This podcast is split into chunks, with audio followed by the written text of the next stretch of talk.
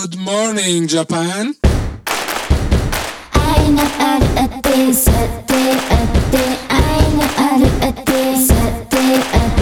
Mi chiamo Marco Massarotto e questo è Good Morning Japan, un podcast di rassegna quindicinale di notizie giapponesi con sguardo italiano.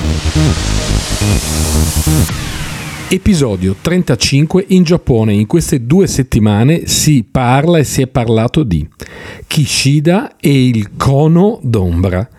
Quarantientela, eh? 10 giorni smell che 14, mica tanta. Il vaccino nel nasino. Corrieri in fuga.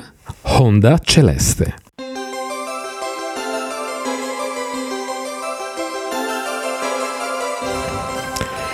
Kishida e il cono d'ombra.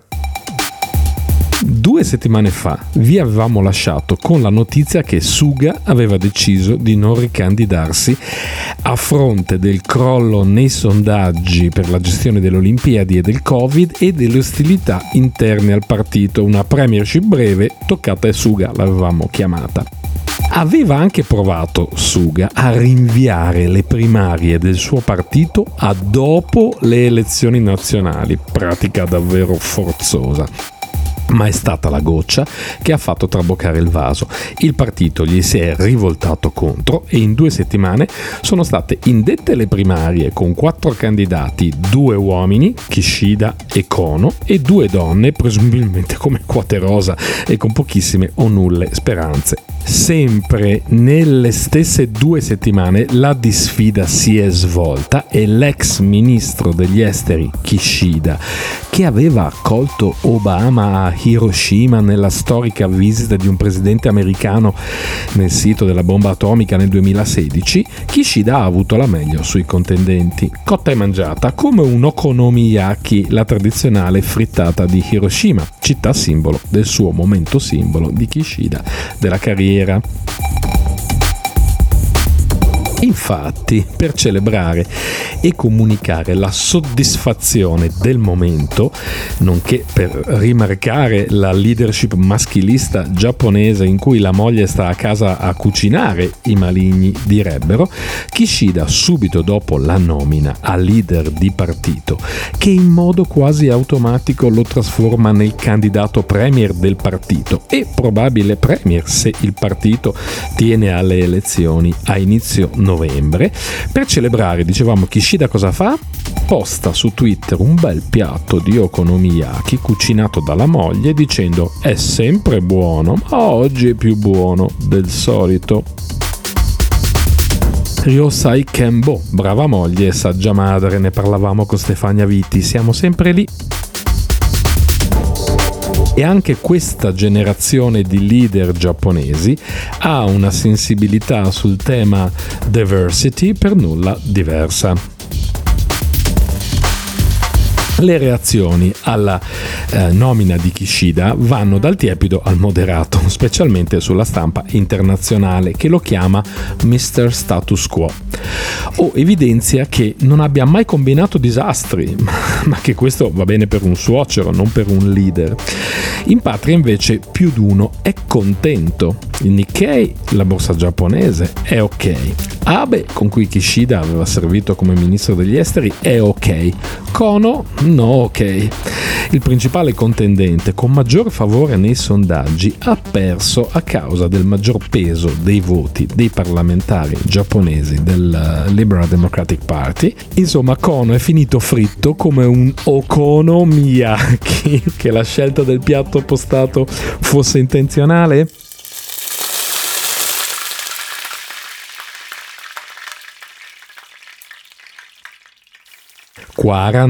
Quarantientela. 10 giorni smel che 14, mica tanto. Finite le Olimpiadi, finisce anche lo stato di emergenza in Giappone, i casi calano, la paura cala, la quarantena cala, cala, insomma dopo quasi due anni in cui il Giappone è tornato in modalità sakoku, l'espressione medievale con cui ci si riferisce al paese chiuso, chiuso al commercio, chiuso a tutto, dopo che i giapponesi vaccinati sono accolti senza quarantena in molti paesi europei, il Giappone mantiene ancora pesantissime restrizioni all'ingresso, nonostante un'industria turistica nazionale giapponese ormai praticamente fallita, nessuno protesta e il tema non è nemmeno nell'agenda politica delle elezioni. Visti turistici sospesi, senza data, senza prospettiva, visti business ostacolatissimi, ma soprattutto quarantena per giapponesi e non giapponesi di 14 giorni a casa. Dopo quasi due anni così, dicevamo, il governo prova a annunciare una buona novella, la riduzione della quarantena da 14 a 10 giorni senza rendersi conto che è una misura talmente inconsistente che sfiora il ridicolo e anche peggio a leggere i commenti sotto la notizia sul Japan Times e altri quotidiani. Una quarantena così, tientela, anzi quarantientela. Nel frattempo hotel, ristoranti, turismo languono se non muoiono e il Giappone si eclissa dalla scena mondiale. Chissà che Kishida faccia qualcosa che incida. Mister Status Quo, Giappone, Quo Vadis.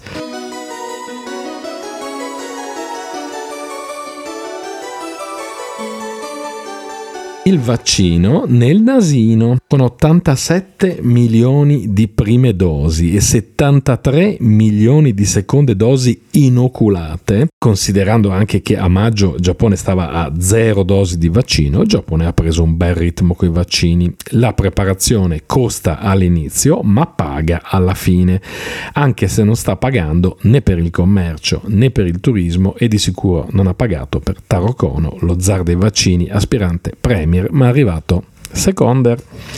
Nonostante gli ottimi numeri, L'ansia e la furia vaccinatrice giapponese non calano e la casa farmaceutica Shionogi sta testando un vaccino da sparare nel nasino, nel naso con uno spray, utilissimo per i paesi in via di sviluppo, dicono.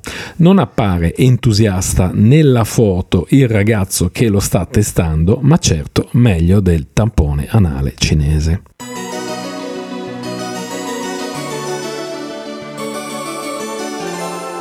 Corrieri in fuga. NHK fa una interessante analisi del business della logistica in Giappone. In Giappone si consegna qualunque cosa da qualunque luogo in qualunque posto. Quando viaggiamo con i nostri clienti aderiamo, anzi devo dire lo facciamo già da prima di questa campagna, eh, viaggiamo con lo slogan Hands Free Japan, Giappone a mani libere, viaggi a mani vuote.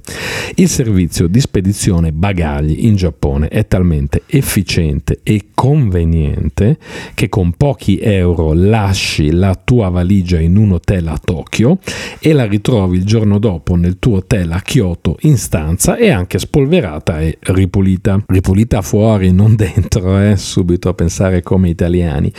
Un altro episodio che ricorderò sempre è quando un pomeriggio di qualche anno fa a Tokyo, dopo una riunione di lavoro in cui avevo ricevuto un voluminoso calendario da un cliente, avevo una cena con il partner con cui stavo lavorando e non potendo passare in albergo temevo di dovermi trascinare il calendarione a cena sul tavolo in metropolitana all'aperitivo. Quando il signor Katsuo mi ha detto, come fosse fosse la cosa più ovvia del mondo, spediscitelo in un hotel. Entrando, imboccando l'ingresso del primo convenience store uh, davanti a noi convenience store, io vado a comprare tè, caffè, eh, spedire, non lo sapevo, compili un modulo, paghi qualche centinaia di yen, molli il calendario e vai a cena. Questo accadeva verso le 18.30, andiamo a cena, dopo cena, taxi, alle 22, 22.30 arrivo in hotel e in camera aspettarmi c'è il calendarione. Capite che una logistica così sofisticata in una città di decine di milioni di abitanti ha dietro una macchina molto complessa, macchina messa a dura prova dal boom di richieste di consegna a domicilio durante la pandemia da Covid, quando i giapponesi hanno cominciato a stare a casa e a chiedere la consegna di ogni cosa. Ma la domanda, ci racconta NHK, ha superato molto rapidamente di gran lunga la disponibilità di corrieri il lavoro di camionista o padroncino di furgone è pagato sempre meno e nonostante in Giappone ci sia una saturazione del carico dei veicoli del 40% inferiore alla media del carico che hanno i padroncini o i camionisti europei che è del 60%, è comunque un lavoro con turni estenuanti. E sempre più un lavoro per cui è difficile trovare persone disponibili a farlo anche in Giappone e le politiche antimigratorie del Giappone non consentono nemmeno di avere un bacino di immigrati disposti a lavori precari come accade da noi con i rider. Non che sia una buona cosa uh, avere i rider sottopagati, anzi, ma per spiegare che da qui al 2030 in Giappone il divario tra domanda di consegne e capacità di risposta diventerà del 35%, cioè mancherà il 35% della forza lavoro rispetto alla domanda. Una vera e propria crisi della logistica per cui non si intravedono soluzioni facili. Da un lato i giapponesi lavorano a lanciare delle cooperative dove i trasportatori possono gestire meglio i turni e magari anche guadagnare un po' di più. Dall'altro ha una sorta di internet fisica, cioè una rete di robot, rulli, nastri che spostino le merci da sole. Come si dice, chi fa da sé fa per tre, anche se qua pare più chi fa da sé gli manca un ter.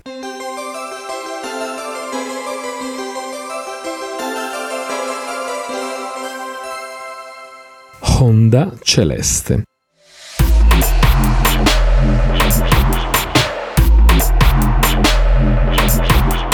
Per fortuna che il futuro dell'automotive è sostenibile la giapponese Honda sta addirittura pensando di lanciare in orbita dei satelliti. Il team RD di Honda sviluppa ogni tipo di soluzione, robot che interagiscono con gli umani, come Asimo, sgabellini elettrici che spostano la gente dentro i musei o gli uffici Unicab, robot collegati in telemedicina che rianimano i pazienti dopo un incidente stradale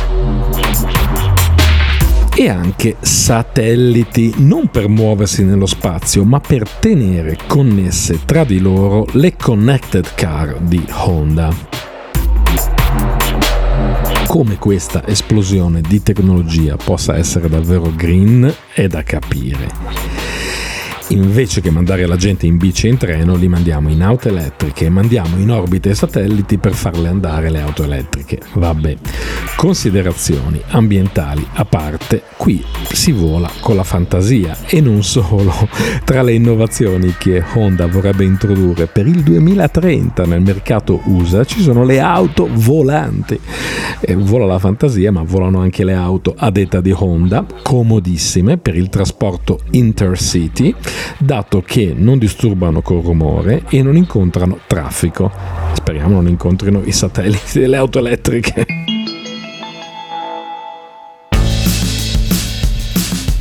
Come ogni puntata ringraziamo il nostro sound guru Stefano Lotti, vi diamo appuntamento a venerdì 15 ottobre con la prossima puntata 36 e le notizie delle prossime due settimane e come sempre grazie anzi, arigato.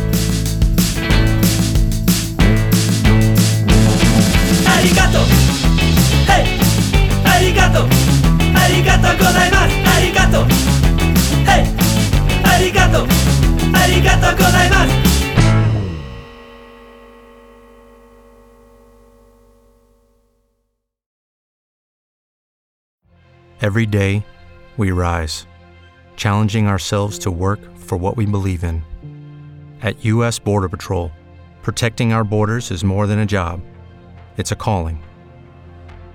Agents answer the call, working together to keep our country and communities safe. If you're ready for a new mission, join U.S. Border Patrol and go beyond. Learn more at cbp.gov/careers.